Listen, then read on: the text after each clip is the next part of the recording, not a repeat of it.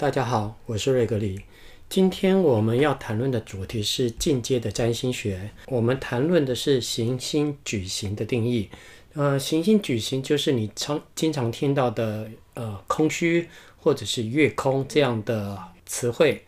那行星矩形指的是该行星在目前的黄道星座上不会再跟其他行星形成托勒密准相位关系。矩形的定详细定义大概分成三种，一开始只应用在月亮上面，后来其他六个传统行星也沿用矩形的应用方式。矩形在具象上像是行星奔向黄道上的虚点，在过程当中跟其他行星没有关联。没有关系连结，呃，市面上常听到的什么空虚啊，然后月空啊，他们的字义听起来比较像是行星跑到了一个空点，或呃迈入一片虚无当中。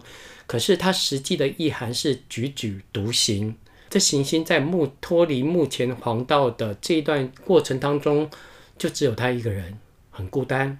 没有人跟他交集往来，所以我把它改成“矩形”这个还这个词，比较符合它原始的定义。“矩”是足字旁，然后大禹的“禹”。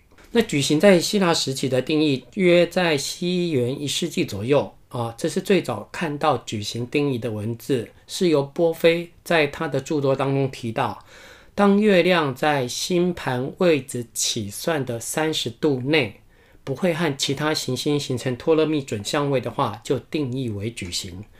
这个三十度可以跨越星座的藩篱。举例来说，假设星盘上的月亮是在母羊座十五度，从母羊座十五度到金牛座的十四度五十九分的这三十度过程当中都没有和其他行星形成准相位的话，这样是呃希腊时期定义的矩形。这个定义约从西元一世纪沿用了七百年。入相位代表未来，出相位代表过去。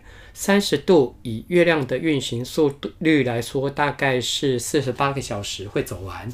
这个期间，月亮跟星盘上的其他行星都没有办法建立关系，表示在这一段过程当中呢，没有事情会发生，那也事情也不会有新的进展。时间往后推到中世纪时期的时候，约在西元八到九世纪之间呢，矩形的定义有了转变。矩形的行星也从月亮扩散到其他的传统行星。好，刚刚有提到，在这之前，矩形普遍来说只用在月亮上上面。可是从西元八到九世纪之后呢，矩形的使用方式，这个技巧扩散到了其他的传统行星。那可是月亮仍旧是矩形最主要的应用行星。转变的实际原因不是很清楚，但推断是因为卜卦占星的蓬勃发展，使得占星家更加重视行星在离开当前星座的时候，能不能跟其他行星能不能跟其他行星形成托勒密的准相位。这个定义也是我们当代对于矩形定义的最主流啊，所以当你在买魔法商品，然后呃卖魔法商品的人告诉你说要避开月空，这个定义就是说、呃，当月亮离开这个星座之前，都不会再跟其他行星形成相位了，所以叫你避开，以免事情都没有新的进展。那第三个定义是 William l i l y 的定义，他是十七世纪的占星师，英国的占星师。那 William l i l y 有呃三册著作是呃基督教占星学，一共有一二三册。他在当中的案例中使用到的矩形定义跟希腊时期的类似，也是跨越星座藩篱。那当月行星在月亮的容许度内，没有办法形成托勒密的准相位的时候，就定义为矩形。这时候的月亮容许度采十度，从母羊座二十五度到金牛座五度这个区间，没有和其他行星形成托勒密准相位的话，William Lilly 定义为矩形。可是 William Lilly 的这个定义的说法是当代占星师一个叫 Seward 根据他书里面的案例提出的论点。莉莉本人并没有明确的定义这样的使用，所以也有一派占星师主张矩形的定义只有两种。好，所以说威廉·莉莉的定义是后后来的占星师整理他书里的案例自己归结出来的。莉莉本人并没有明确的定义这样使用。